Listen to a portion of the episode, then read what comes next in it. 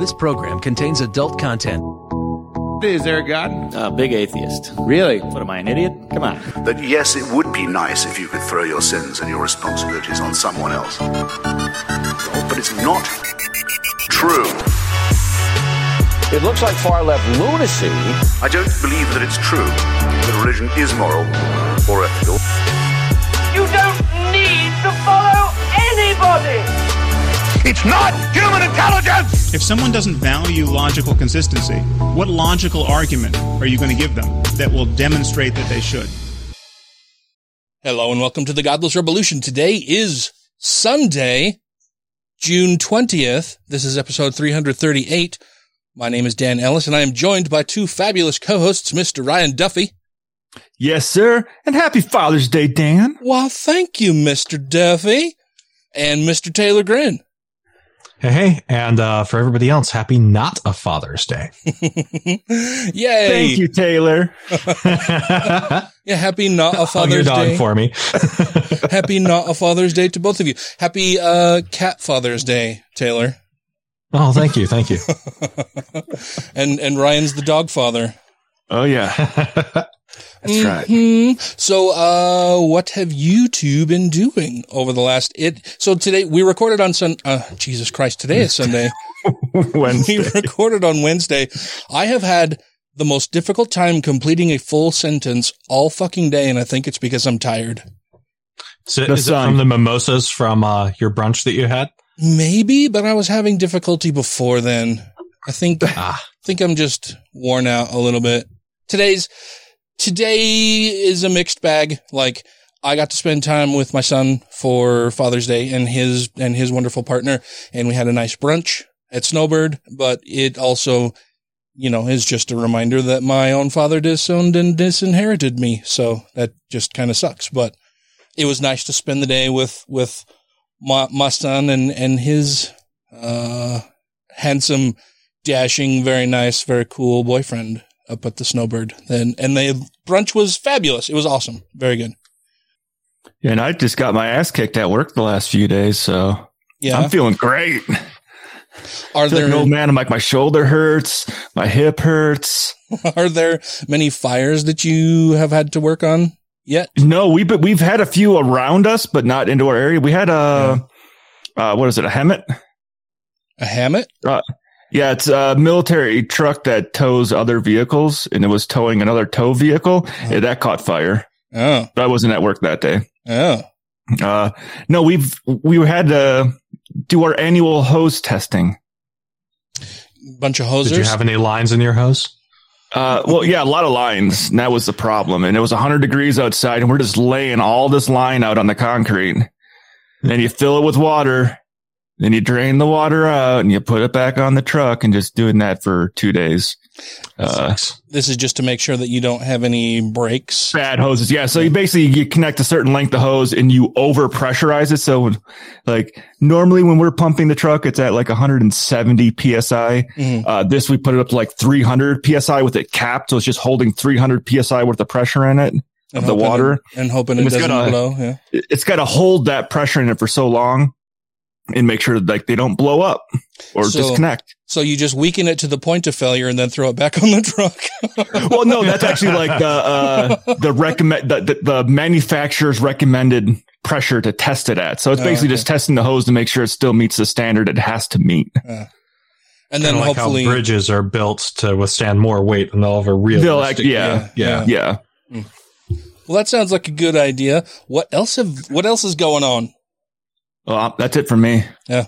Oh, I um, yeah, my my brother is moving out of town um for new work, which I'm really happy for. Not um, not my Patreon supporter brother Hunter, but uh, my other middle brother. And um, so I'm really proud of him. Uh, he's gotten into an apprenticeship program that's going to be pretty good for him. Uh, but selfishly, it also means they'll finally have room for an office uh, for Sandra and I. So we spent we we walked like five miles yesterday between a farmer's market in Kansas City and an IKEA there. And uh, so I'm exhausted from all of that walking. and we have a couple of really nice desks that I'm excited to set up. Are they called the So- Hutenferden? Oh gosh, what are they called? I can't remember, man. Deskin Some, Gruten. some Swedish bullshit. Um, Mm-hmm. yeah. Well, fantastic and fun and junk and stuff. Uh, I wanted to real quick mention that Dr. Hector A. Garcia has started a new YouTube channel. He's a he's been a guest on the show at a couple different times, talking about a couple of his different wonderful, amazing, incredible books, and has started having conversations with uh, notable people and is putting them out on his YouTube channel. And so I want to direct everybody there. You can find it pretty easily by looking for Hector Garcia or Dr. Hector Garcia on YouTube. I will also include a link to that in today's show notes. And also, Well, yeah, talking about conversations, our our friend of the show, God, is back. uh huh. Oh, Different, except for it's no I longer thought God was dead. conversations. Well, no, God, God fucking re-erect, re-erected, resurrected Tony to come back and have conversations with him. But now it's no longer conversations with God. It is God chat. okay. God chat with God and Tony.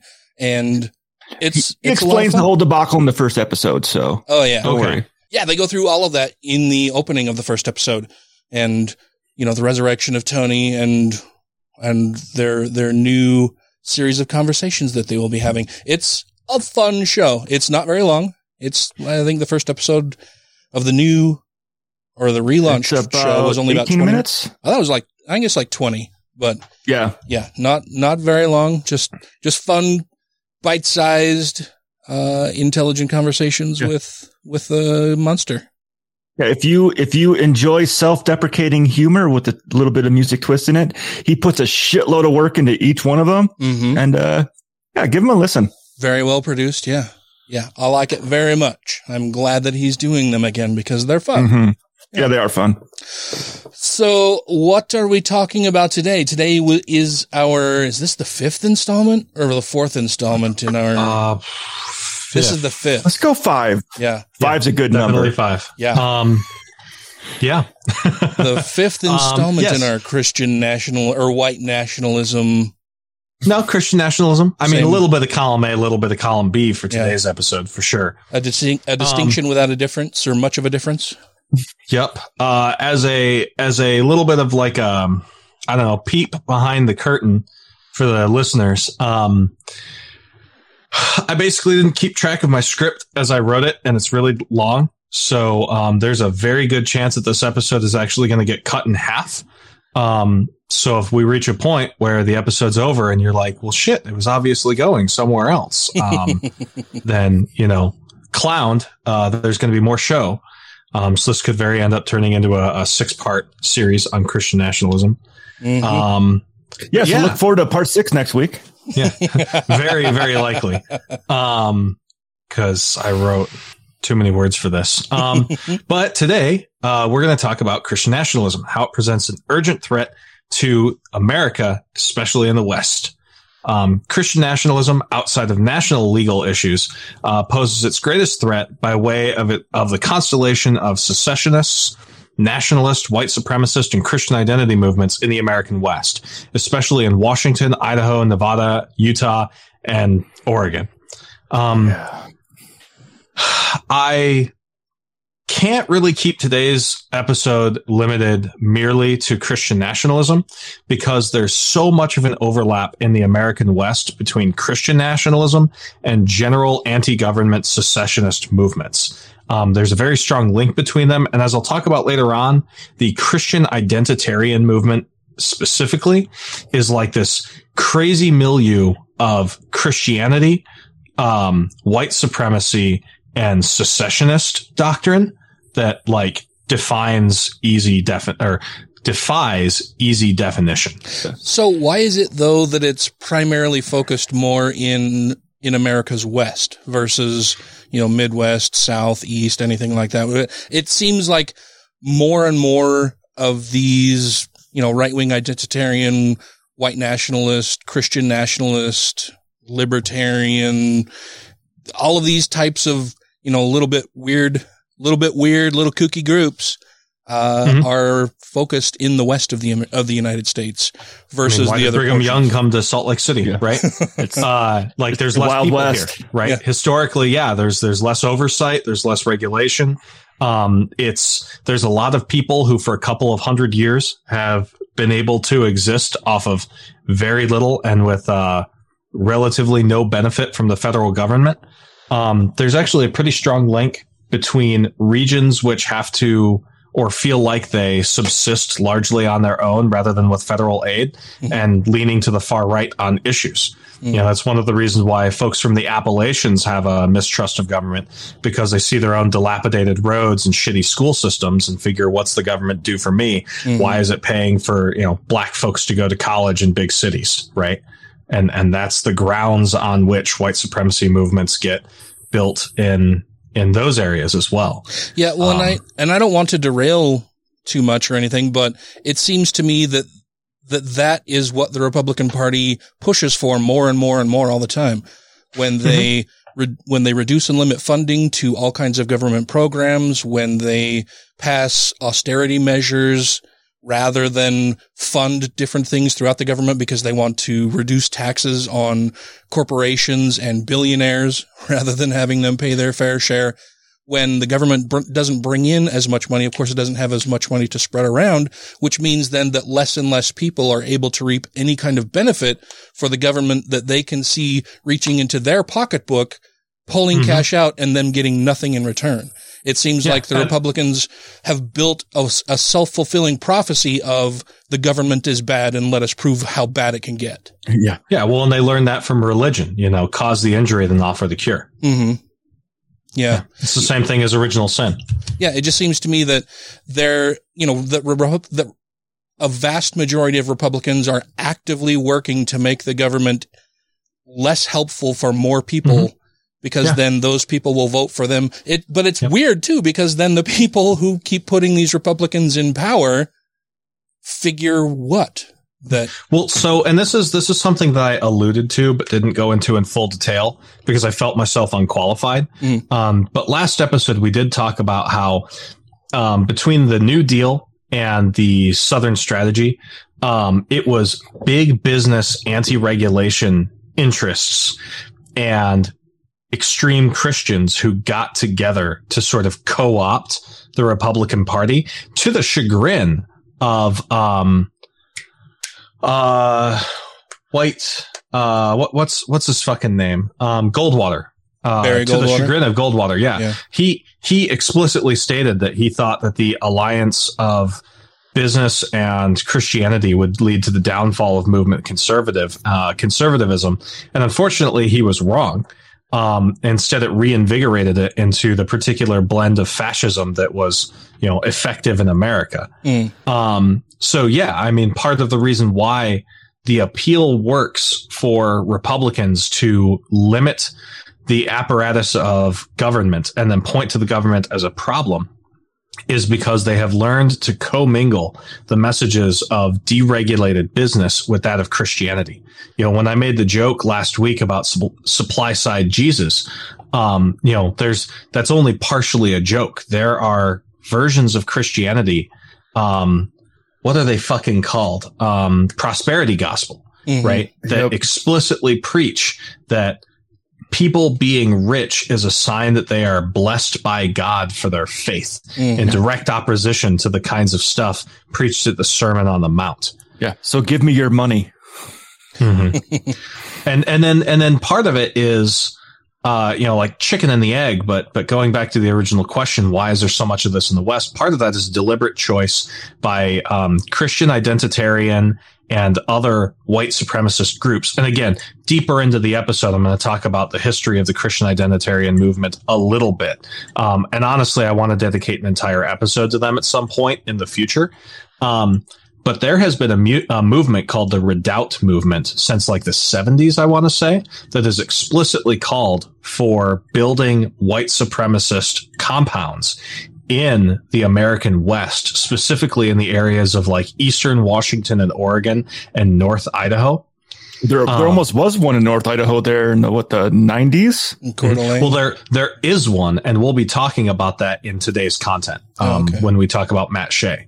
So it's it's a thing, man. Like, and it is. It, a lot of it has to do with less oversight from the government. You know, lower population means there's less federal agents, means there's less oversight. You know, uh, think about how long the FLDS church could operate because they literally owned the government apparatus for the entire town, from the mayor to the cops to, you know, the the school board. Right. Yeah, they had basically set up their own little nation state.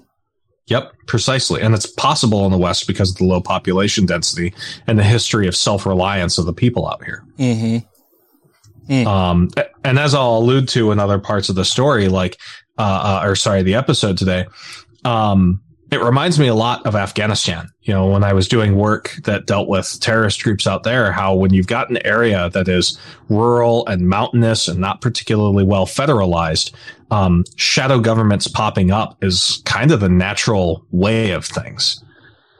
Well, yeah, because they still need some form of governance, right? They need they need Mhm. backup and assistance for themselves, let alone anybody else, and and sometimes in order to support people that they are friendly with. So they still need some some governing body, some I don't know, like I said, just Yeah. backup to to help them maintain the order or or supposed or attempted order that they're trying Yeah, to create.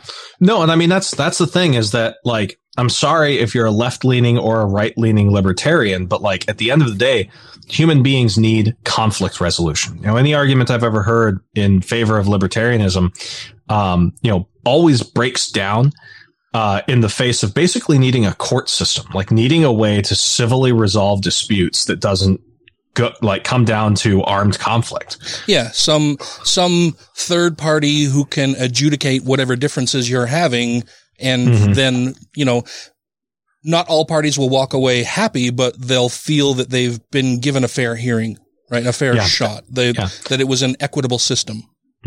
And then also management of the commons, um, which is something we'll be talking about pretty immediately after this break. Um, when we talk about the Bundy standoff, um, the commons in philosophy and economics is this idea of, um, shared resources or, or public space that individuals in a society all need access to in order to thrive. This might be a river or farmland or anything like that. And competition over those limited resources will lead to destructive exploitation of those resources unless some form of governance, right? Unless some form of regulation prevents the destruction of those commons, uh, a situation called the tragedy of the commons. And if there is no regulation that takes place, then those commons are wiped out. You know, the farmland is stripped, the, um, you know, forest is cleared, the river is drained or polluted, and then no one can benefit from it. And that will inevitably happen when people are, uh, competing over a limited resource without some sort of outside regulation. And even in libertarian scenarios, you eventually run into a situation where they have to regulate themselves or else they starve to death. Mhm. Um, government is just necessary. Like I, I sympathize a lot with, with the idea of like anarchist and mutual aid movements, but they, they can't scale. Like we would need less human beings on the planet for them to work. Mhm. Um, and and we're going to get into that because it did not scale in Nevada. Um, but we'll cover that on the other side of this break. Hello, my name is Tony from the God Chat podcast. It's the podcast where I chat to the creator of the universe, God. It's a podcast where we aim to blend humour and philosophy, or humosophy as some people are calling it. In reality, each episode is 20 minutes of poorly curated nonsense, and you probably won't enjoy it. Oh, and by the way, you're listening to the Godless Revolution podcast. Does that make sense, Tony? Does it? Oh, fuck off, God. God Chat with God and Tony. When did you stop believing in God? I was 12. I drank some of the holy water at church and it gave me salmonella. Uh, what made you stop believing in God? YouTube comments. Who are the 90% of people who still believe in God? Professional athletes. They're rich, hot, and their bodies haven't betrayed them yet. Their lives are amazing. Why wouldn't they believe in God? Thank you to everybody who has rated the show on iTunes and Stitcher and are following us on YouTube, Twitter, and Facebook. And to all our Patreon patrons, you make the show possible. All right, welcome back. Um, so let's get into it. We're going to start today with the BLM standoff, right? And this is the Bureau of Land Man- Management standoff in Bunkerville, Nevada, not the Black Lives Matter standoff in Portland, Oregon. Yeah, I remember. I remember when Black Lives Matter became a thing, and everybody started referring to it as BLM. In my head, because I'm very aware of Ammon Bundy and all of that kind of shit. Yeah, I I always Mhm. tied it to Bureau of Land Management. Like, Yep. yeah, Yep. It got very confusing listener for a note, bit. I, I may use the phrase Black Lives Matter later on in this essay, but um, just assume that if I say BLM, uh, I mean Bureau of Land Management for this episode. okay. And Because I'm I not also saying imagine- that every time. yeah, I imagine most people who don't live out west here don't know that either. Right, Yeah. right. Because So it's Bureau good to of tell Land 'em. Management predominantly Yeah. owns land in or manages West. land in the West. Yeah. Yeah. Um, so anyway, just take that into account. I mean, Bureau of Land Management. It's like 15 syllables, so I'm not going to say it every time. I'm going to say BLM. um, it's just a pain in the ass. Yeah. So, all right. Um, America has a long history of seizing land from Native Americans. Um, among that land are territories in Nevada that are presently occupied by the Bundy family. In the 1950s, uh, the U.S. government started leasing out this BLM land to ranchers in extremely rural areas. Uh, what they do is they offer grazing land for cattle at a fraction of the cost that would be offered by commercially uh, owned like grazing land, and they charge per cattle head. Yeah, Cliven you- Bundy. Oh, go ahead. So you want to hear the kicker on this one? What's that? His defense is he's been on that land since before the government bought it. Yeah, and he's he's been litigating that for like 20, 30 years now, and yeah, every which time he's basically means he would have stolen the land from the fucking Native Americans. Yeah, but they don't care about that. Yeah. they, oh, see they that don't. The Bundys rape. don't. But Yeah, yeah. by law, it's like no, that law, that land was never fucking yours. Mhm. Yeah. um, so Cliven Bundy, uh, Daddy Bundy, is an adherent of the sovereign citizen movement. Um, Oh. he believes, yeah, yep, yep, Yay. yep, gold fringe, yeah. Um, he believes that the land was his um, because he rejects the authority of the federal government. Am I being detained? yeah, yeah, yeah. Um, specifically, the like argumentation used by his particular blend of sovereign citizen, because there's a whole bunch of different gold fringe morons. He believes that as soon as a state is established in a territory, the federal government loses authority to say what that state does with its land, um, which is stupid. Um, it's it's just dumb.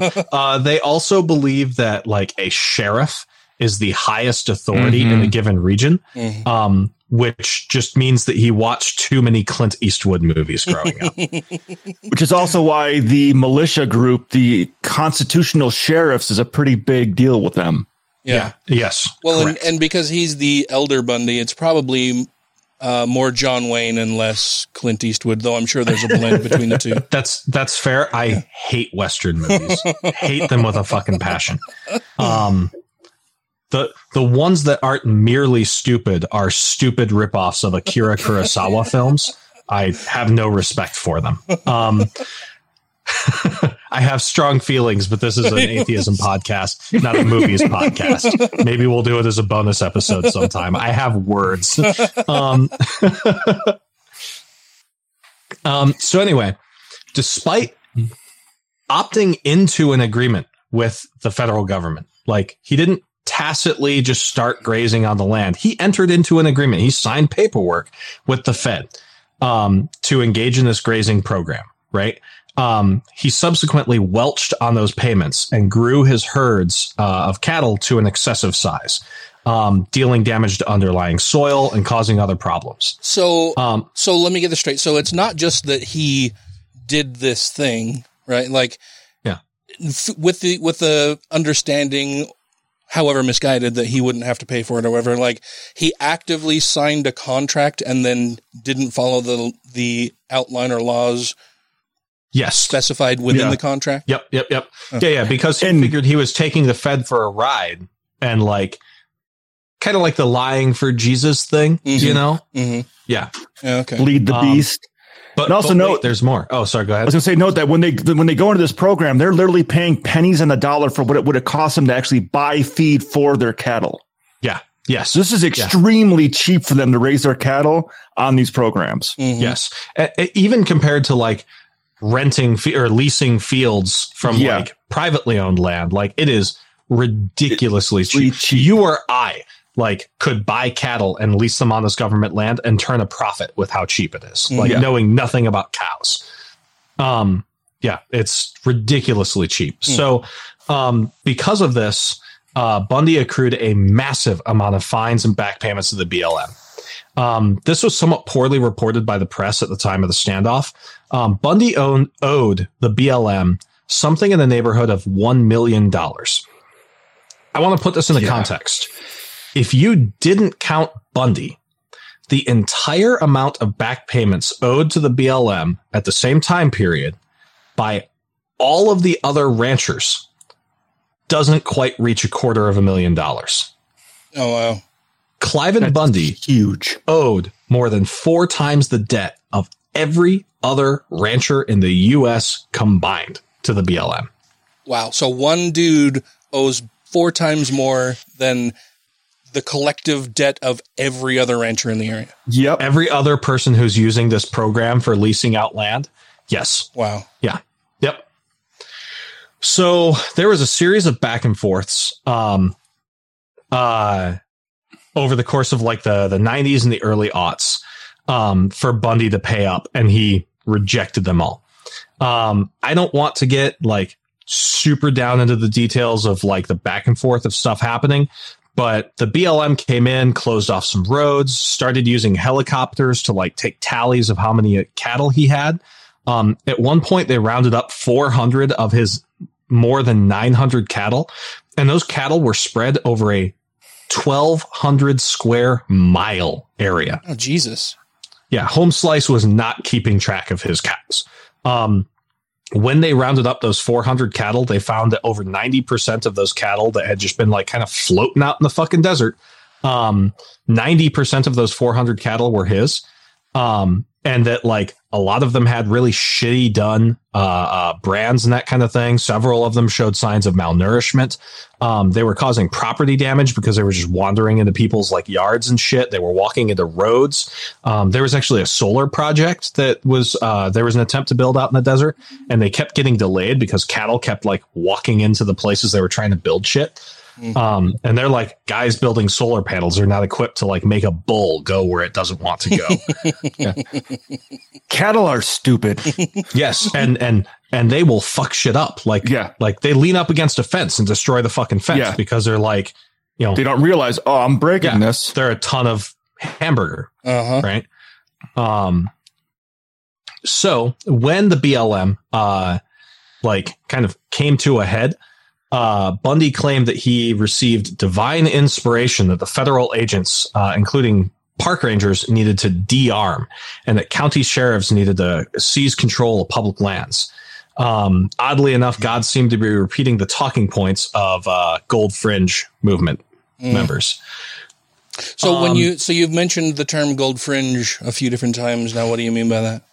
It's so there are people who are part of the whole sovereign citizens thing that claim that any flag with gold fringe is an admiralty flag and like doesn't count or some stupid shit like that. Um, it's it's literally one of those like lawyers hate this one neat trick kind of thing that sovereign citizens do, you know, or where they try to declare themselves a corporation, not a person, and other shit Mhm. like that. It's it's literally a waste of my time, your time, and the listener's time to like get into the esoterica of it, to be honest. Okay. Yeah.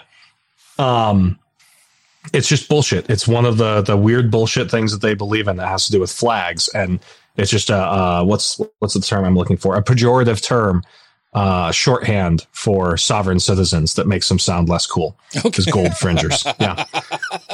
You're not a sovereign citizen. You're a gold fringer, you lunatic. Yeah, pretty much, pretty much. Um, so okay, at the same time, um, a Washington House lawmaker, Matt Shea, was playing a crucial role in escalating the armed conflict.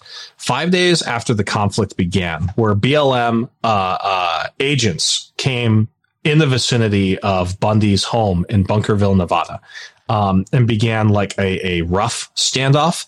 Um, Shea posted to his blog instructing patriots to rally at the Bundy Ranch. At the time of his post, there were 100 protesters at the site. Um, less than a day later, 1,500 armed militia members were there, quote, ready and armed to fight the federal government. Um, Matt Shea himself, again, a Washington State House lawmaker, um, went to the site. He stayed there for three days and gave speeches in support of Bundy. Um, I do want to note, however, that Matt Shea is not some sort of terrorist mastermind or charismatic leader capable of marshaling thousands in a day. There were dozens of people leading that rallying cry, Oh, yeah. but it's very clear that when guns were drawn, he was on the side of secessionists, not the government. Um, multiple extremist groups showed up to the ranch, including members of the Oath Keepers and Three Percenters. Um, well, not the Three Percenters per se, but kind of like a pre-existing militia movement that many Don't members they all consider themselves like three percenters or one percenters or whatever the fuck it it's is? it's just different names for different militias, and their memberships overlap, and it's a pain in the dick to try and track. I mean, I had one of those like fucking strings on a cork board kind of thing for a Who's, while. who's who, where's, and where are they going? God, and it just looked like a Black Widow's spider web by the end of it, man. Like it was just a mess. Um, Thick and scary. So there was a point at which the standoff um, had members pointing guns at each other. Um, there was a point at which the um, the most successful after the fact Bundy member Ammon was standing up on top of a um, like a like a what do you call that shit like a bulldozer. Um, he was standing on top of a bulldozer and like jumping on it and shit. And one of the BLM agents shot a taser at him and he pulled the taser prongs out of himself and charged at the BLM agent before uh, being tased again. Um, what ended up happening is the BLM retreated because they didn't want to create a Waco situation. And following that event, Cliven Bundy went on the right wing talking cir- uh, talking circuit. Uh, he appeared on Hannity and Glenn Beck, um, talking about you know freedom from government tyranny and other bullshit. Um, he eventually fell from gra- uh, grace when he said in an interview, um, and now I'm quoting him. I want to tell you one more thing I know about the Negro. One which- more thing. Wait, wait, wait. Let me be more racist. right, right, right, right, right. Before I go, if go- anybody ever says something, let me tell you something about the Negro. You know that you're in for a treat. Um, so he went on to say, they abort their young children. They put their young men in jail because they never learned how to pick cotton. Oh. And I've, yeah. And I've often wondered, are they better off as slaves, picking cotton and having a family life and doing things, or are they better off under government subsidy? They didn't get no more freedom. They got less freedom. Oh. Yeah, that's uh that's what we call um very fucking racist. Now, I, I, I want to point out here, let's remember last week talking about Rushdoony and Barton and Dabney, Mm-hmm. how in line with the things that we quoted them last week, right? Yeah. That's same, same exact line of thinking. They didn't get no more freedom. They got less freedom. Yeah. They never learned how to pick cotton. Wow. Yeah. Oh, so I'm guessing. So, you know, that was just a mask off. mask off. Yeah. He's saying the Right. quiet parts out loud. Like Yeah. everybody who's associated with this shit basically believes that kind of stuff, but they know better than to say it out loud. Yep. Yep. As the Nazis would say, he revealed his power level and he Yeah. shouldn't have. Yeah. Yeah. and well, and uh, as you said, like they didn't want to create another Waco situation, Yeah. but I almost fucking wish they would have. Yeah. I mean, It- it's, uh, yeah. my sense on saying I wish they would have. They could have stopped this shit in their tracks. Instead, they allowed them to keep doing what the fuck they're doing, which did nothing but embolden them in their cause. Well, and it's it's it's a hard split because on the one hand, yeah, you embolden them because they know that there are no consequences for their Yeah, actions. they just pushed over the government. Yep. But on the other hand, if if like they die in a Waco style shoot off, now um they've got martyrs, right? The movement can point to martyrs. They're going to have one soon. Well, they have one, but they- we haven't covered it in the show yet. yeah, yeah, yeah. um, so after those statements, Cliven became too controversial for mainstream right wing movements to handle. Um, What? people like Too- Hannity and Glenn Beck uh, disavowed him. Right? Really? Did they Uh, disavow yeah, him? they did, but I mean, Like, yeah, did they look at them publicly? now? Did they publicly like disavow him? Like, we do not agree. We do not stand with Mr. Bundy. Anything like that? We did, or, or was it just? Well, you know, We're not said interviewing some, him anymore. we regret that he made these statements Yeah, and yeah, yeah. He Yeah, said something inartfully. He should have chosen his words better. That kind Yep. of thing. Yeah. we are yeah. we are losing uh funding for this show through our sponsors, Yeah. so we need to Yeah. say this. Yeah. Listen, he has a whole rack of dog whistles to choose from, and he elected not to use them. So, yeah. um, so before we go on this next break, um, I just want to point out that uh, even though Cliven became too hot for mainstream right wing like commenters to uh, to handle, his son Ammon started to ascend as the leader in the secessionist movement in the West.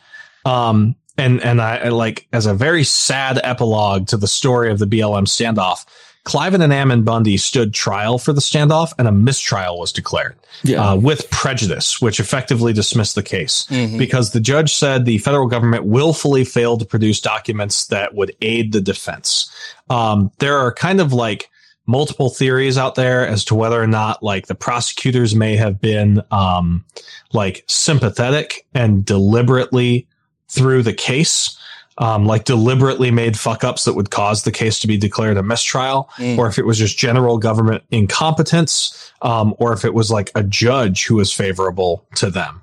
Um, but because the mistrial was declared with prejudice, they'll they'll never see a day in jail for the BLM standoff where they were aiming sniper rifles at federal agents.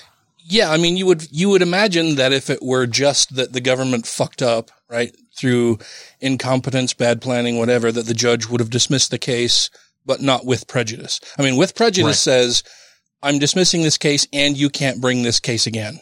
Yeah. Right, right. Like Which if it had is just honestly bullshit because Yeah, it is. like yeah, fire that prosecutor, re-prosecute it. Yeah, because if Like- it were just a question of, you know, not providing enough documentation or whatever, they could have said, okay, well, this is a mistrial. I'm dismissing this one. You know, if you're going to do this again, get your ducks in a fucking row and come back. Not, I won't ever let you talk about this again. Right. Yeah. Yeah. Mm. So I can't like I can't read the minds of the judge, you know, or the prosecutor or anything else. Um, but I do think it's a travesty of justice that um, you know, like the the appropriate solution to this in my mind is not, you know, that we should have had a Waco. The appropriate solution would have been for these guys to be rolled up in, you know, twosies and threesies, right?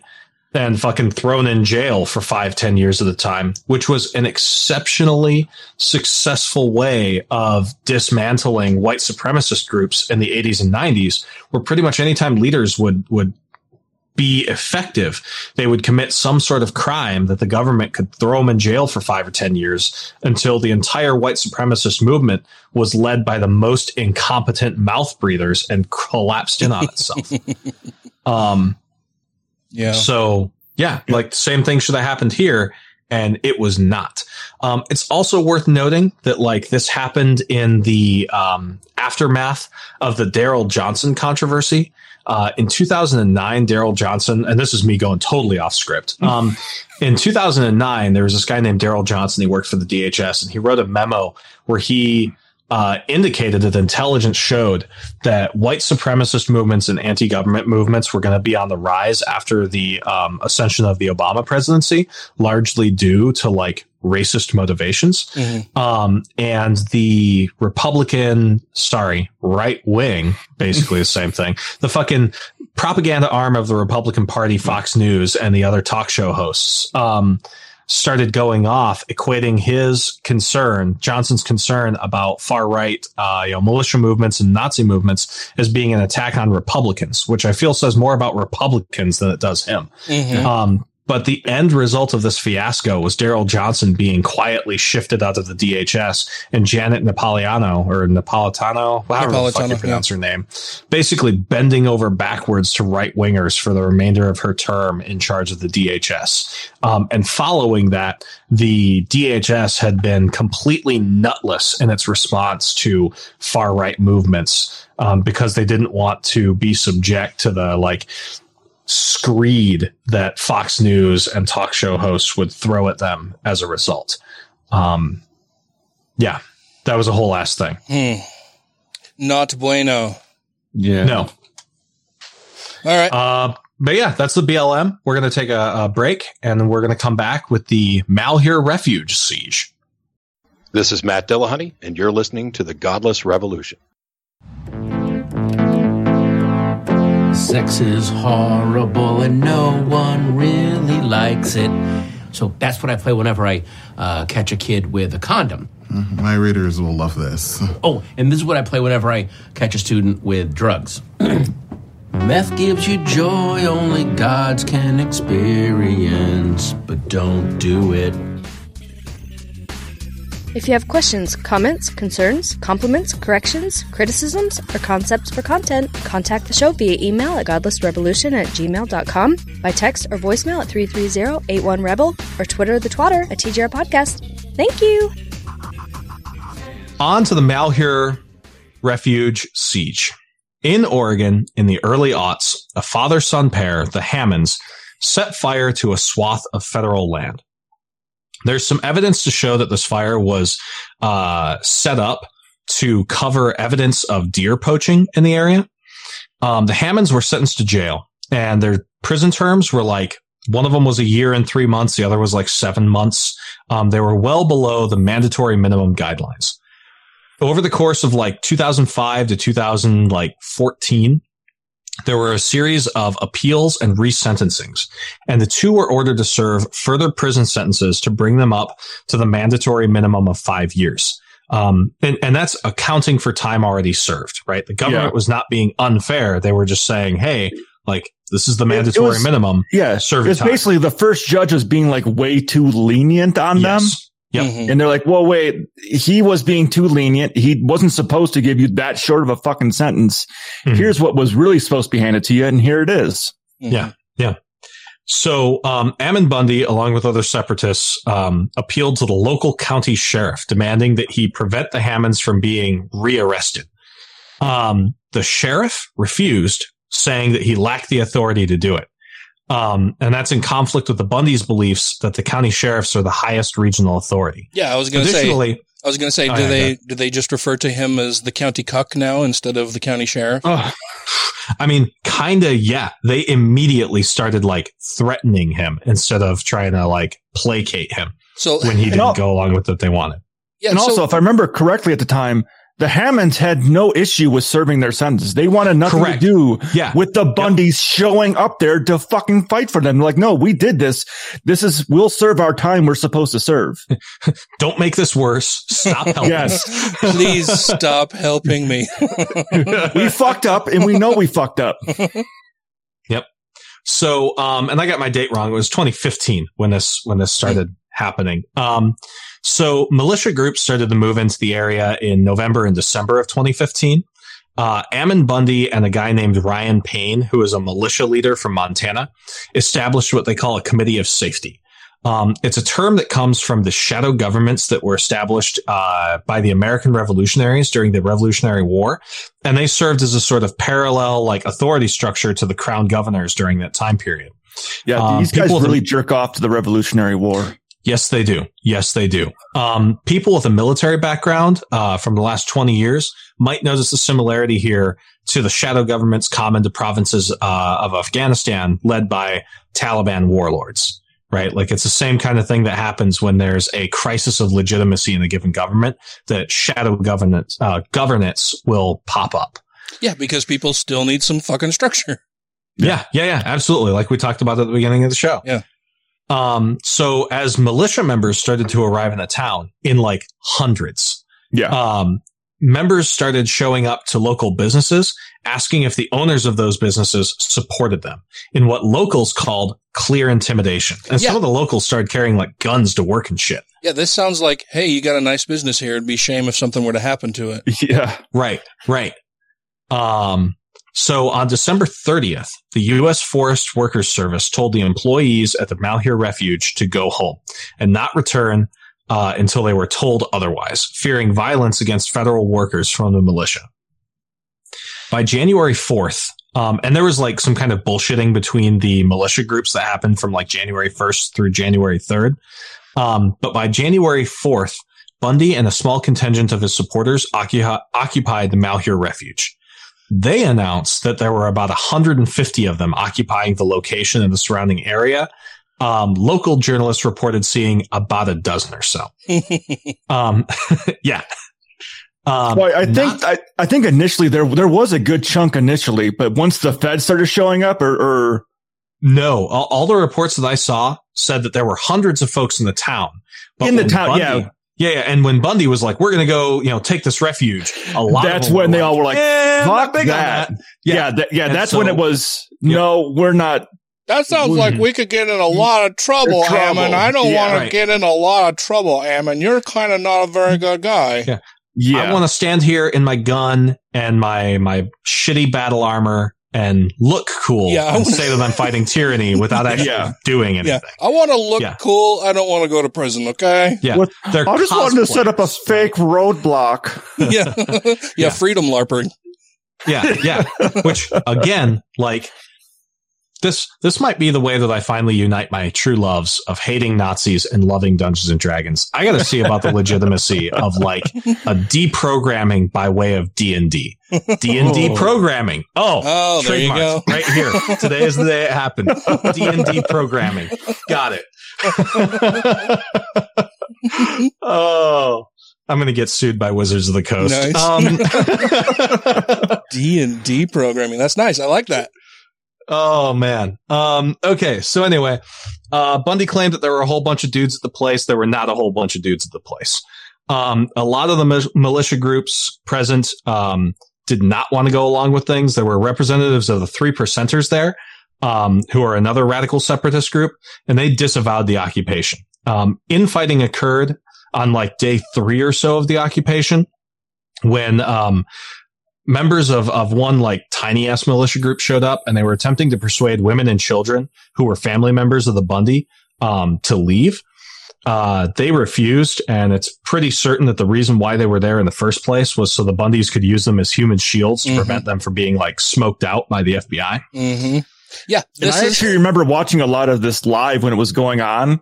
Yeah. and same. they would hold like little mini like town halls. I can't remember what building they Mhm. were in, but they would hold these like, no, you got to do this. It's our plan. This is what we're doing. And they kept going over all that. Like they're trying to form their own little fucking mini town hall and government Yeah, and yeah, yeah. entity. Shadow but people just, man. Yeah, Yeah. people just weren't fucking going with it. They're, they were trying hard on the social Mhm. medias. yeah. Well, Well, they were, oh, God. ahead. Oh, I was just gonna, I was just going to say that like that sounds like something we've heard from the Taliban or ISIS that they use other people as human shields. So Mhm. that Mhm. that makes perfect sense. Right, right. And like, you know, they, they say about the Nazis, well, at least the trains moved on time, right? Yeah. Um, like, at least with the Taliban, like, they, they would bring food and water to, to isolated Yeah. villages. Like, they form a government, right? These guys couldn't even fucking do that, right? They had people following them. yeah. Um, like Taliban, not good, not good people. Uh, aside from being really good at killing Americans and Russians, they're they're not good at much else. Um, but you know, at least it's an ethos. Um, uh, going back to our buddy Matt Shea. Um, there was an investigatory report that was made on Matt Shea after he was discovered to have done some really fucked up things that we'll talk about later on. Um, it was discovered later on that Matt Shea participated in four phone calls with Ammon Bundy in advance of the January 2016 occupation. Um, the day. the truth is out there, man. um, the day after the occupation began, Matt Shea, using the name Verum Bellator, which is Latin for true warrior. Which I was hoping it was vibrator. Yeah. fucking showed. Like, I imagine that there's a photo out there somewhere of Matt Shea as a kid wearing a trench coat and a katana. Um, so Shea, a military veteran who at one point had his weapons taken away from him because his commander didn't trust his mental stability, created a detailed military style plan called Operation Cold Reality that laid out roles and responsibilities for militia members and an organization that Shea chaired called the Coalition of Western States, which has the fantastic acronym cows. Um, I shit you not. Um, the degree to which this plan was meaningful uh, is very questionable, given that only a small number of people actually rallied to occupy Malheur. Uh, Malheur. Um, Memia, Mjolnir. um, I'll also note those people that stayed to occupy it fucking wrecked that place. Oh yeah, we'll get to that. We will get to that. Um, within a few days of the occupation, Matt Shea himself traveled to Burns, Oregon, uh, which is the town just outside of Malheur, um, and identified himself as a state representative. He met with local and national law enforcement who were present. Um, he then gathered intelligence about the law enforcement strategies and operations from the meeting, and later met with Ammon Bundy and the other occupiers and told them what that stuff was. He's a collaborator. Yes. Yeah. Um, and he was basically deliberately told by law enforcement and local government authorities not to show up. Um, he would later claim to a House ethics investigator, and again, this is the Washington House, um, that he traveled to Oregon only on a quote fact finding mission. Mm. No. Survey says that's bullshit. Yeah. No, he was he was there to subvert the government and help these fuckers out. Yeah, yeah, yeah. Um, I have no problem calling him a seditious piece of shit. Yeah. Yeah. So here's the deal. I don't have any direct evidence, but this is what I think happened in terms of the occupation response strategy. There was almost nothing of value at the refuge, um, though there were a small amount of Native American artifacts and some records. But the Malheur Refuge is a bird refuge. It exists for three basic reasons. One, to identify and categorize local uh, Native American artifacts. Um, to, it, it sits on a major migration route for some endangered birds. Um, and so it's a place where those birds can safely gather without being like hunted or having like their, their particular plants that they eat from and that kind of shit, um, despoiled. And it's actually one of the best bird watching locations in America. That's what I was Um, going to say. It's loved by the fucking bird watchers. Oh yeah. And then the other thing too is that there's a species of invasive carp in the local waterways, and there were efforts underway at that location to kill off those carp. It that wasn't the China carp, the- was it? I have no idea. I don't do fish. Um, so, but yeah, all I know is that there's an invasive type of carp and that they were like wiping that carp out and that the occupation set their efforts back for that by three years. Damn. Um, um, so what I suspect, given that the Bundys enjoyed very little support in this occupation, that the FBI basically figured, fuck it, let them stay, let them wear themselves out, and then we'll roll them up as they leave. Um, which which I agree with in this one. They're already contained to an area. yeah, pretty much. Starve them out. Yeah. Um, they brought very little by way of supplies, um, which hilariously led Yeah. to them requesting that people send them food, wet wipes, and other supplies. Um, at one point, they requested, I shit you not, snacks. Uh-huh. Yes, Um, yes. They said they said to send snacks. In response, pranksters sent things like a bag of dicks um, Yep. that were gummy Dildos. bears, uh, a 55 gallon drum of lube. Lube. Yep. Um, so the FBI let deliveries go to the location. They also allowed the occupiers to come and go freely. Um, personally, I think that was to lull them into a false sense of security. So they, so they've got this place surrounded. It's Mhm. occupied by the Bundys and some of their supporters. They're requesting snacks. People are shipping things to them. I can see allowing deliveries to be made, right? Like Yeah. we're we're going to do the humanitarian thing here. We don't want anybody to die or, or anything. So we'll allow, you know, deliveries of supplies to be delivered to you, but we're still going to confine you to this area. I don't understand why they were still letting people come and go freely though. So here's here's where I'll get into that, right? Okay. Um, by January 26th, the core leadership of the occupation felt safe enough coming and going to leave to give a speech at a logger retreat. Mm. When they left, FBI followed ve- followed the vehicles and pulled over one of the two. It contained Ammon Bundy and other leaders. So, because they felt safe enough to come and go, by January 26th, in their confidence, they felt like they could just drive. Yeah. And they did. And the FBI basically decapitated the entire occupation in a single vehicle stop. Problem is, there was a second vehicle driven by LaVoy Finicum. It fled. Um, there's about, God, I want to say it was like eight minutes of car chase before they stopped. Um, or maybe they did a stop and then they drove for eight more minutes and stopped again. Um, but yeah, well, there's there's a second car, there's a second blockade up ahead, and they basically Mhm. Yeah, they like funneled rammed them into a, yeah. a location and had guys in the field ready to arrest them. hmm Um, there were cell phone recordings by Ryan Bundy, who is Ammon's younger brother, the one with the face. Um, Yep. you'll know what I mean if you he got what I mean. he got kicked in the face by like a cow or something or a horse Yeah. and was uh, disfigured. Yeah.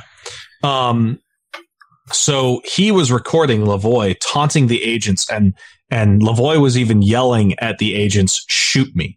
Well, and this Um, is so they so there's the second vehicle with LaVoy Finicum Finicum Mhm. in it, and they end up stopping, and he like gets He out of gets the out of the car. Yeah, Yep. yeah. Yep. Yep.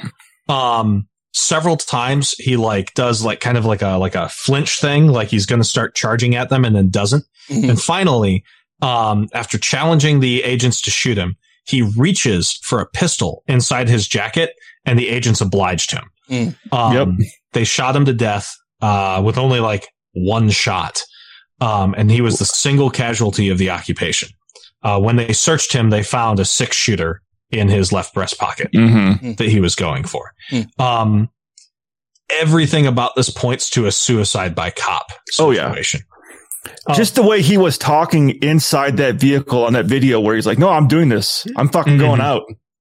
Yep. Like, yep. Um, and the thing is, is like, like, yeah, yeah. There was a point at which his widow, um, and family sued, uh, the government for wrongful death. Um, and they, they got their own, oh gosh, what's the term, um, for when they get their own, um, uh, medical examiner, right? Um, to Uh, examine the body. They hired a medical examiner. I, yeah, I mean, I, I guess that's slurred that basically the term. No, no, you're good. Yeah, because like there's the public examiner, right, who does the public Yeah. report, which was not released um, because at the time there was the ongoing investigation. Because it's a police. Yeah. um, so they hired their own medical examiner and elected not to release his report. Yeah. Because it was fucking probably pretty damning to them. Well, they were they were originally claiming that he had been shot in the Shot- back as opposed to the front. Uh, and no. if he had been shot in the back, they would have taken the opportunity to say so. Oh, Which you- absolutely, yeah. Yeah. Which you can see in the fucking video because there's the video from inside the car. There's the Mhm. video from the helicopter above.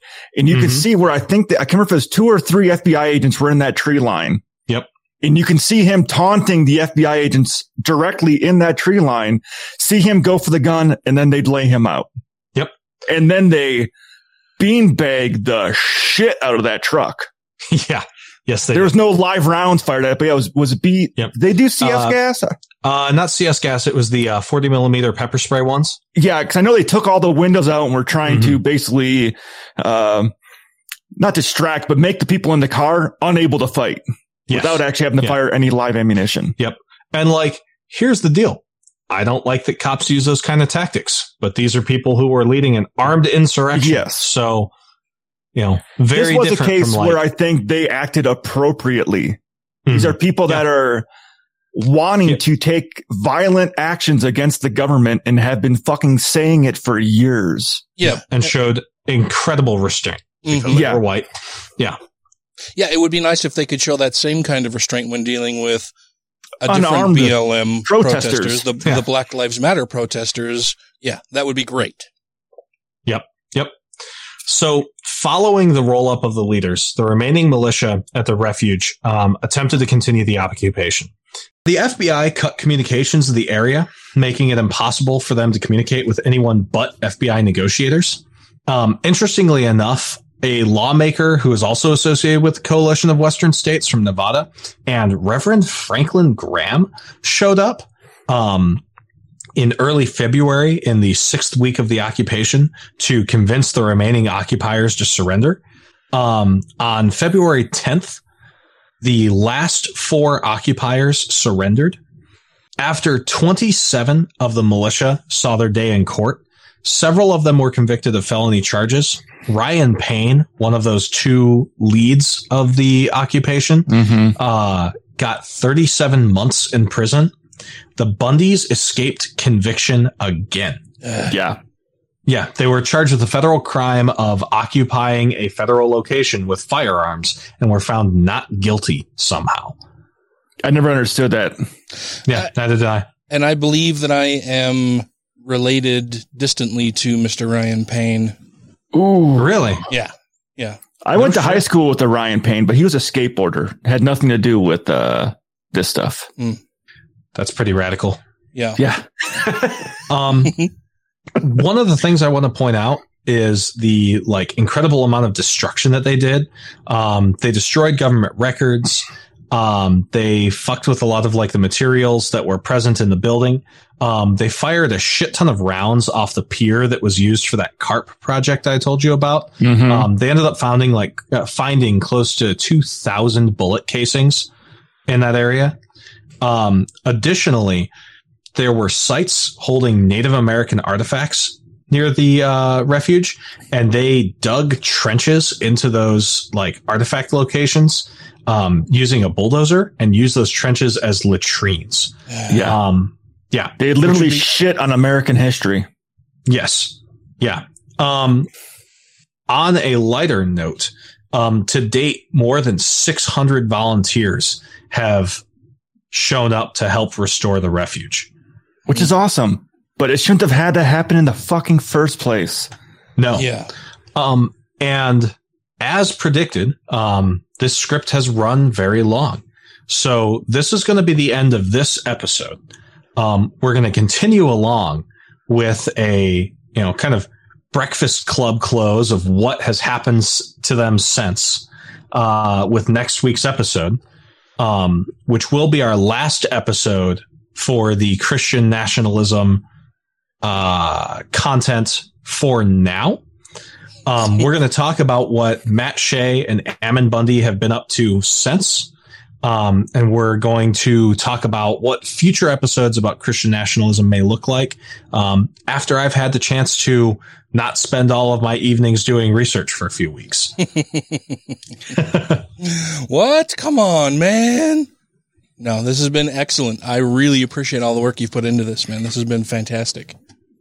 Thank you. Yeah, it's good to finally like I've been reading this shit for fucking half a decade now, and it's nice to have a place to put it. So, thank you for uh signing off on this idea. It's been a lot of fun to do. Nice, nice to Fuck have yeah. a place to to provide a brain dump for you. yeah. Nice. Well, cool, cool. Uh, yeah, before we go though, I want to make sure that we thank our Patreon supporters. That would be two skeptical chaps. Alan Firth, Don't be a Richard. Hunter Grin, John McCullough, Ollie Olson, Sinead Duffy, Steve Kuno, Stephen Andrus, Tiffany Hudson, Vanessa, all hail Paineth Butra, Andrew Vodopich, Corey Ebert, Jeff Peterson, Jeremy Goodson, Megan Mitchell, Utah Outcasts, Wesley Aaron, Freethinker 215, Matthew Sanders. And if you are who I think you are, send us an email. You'll know what that means. Or you won't, and you'll find this very strange. but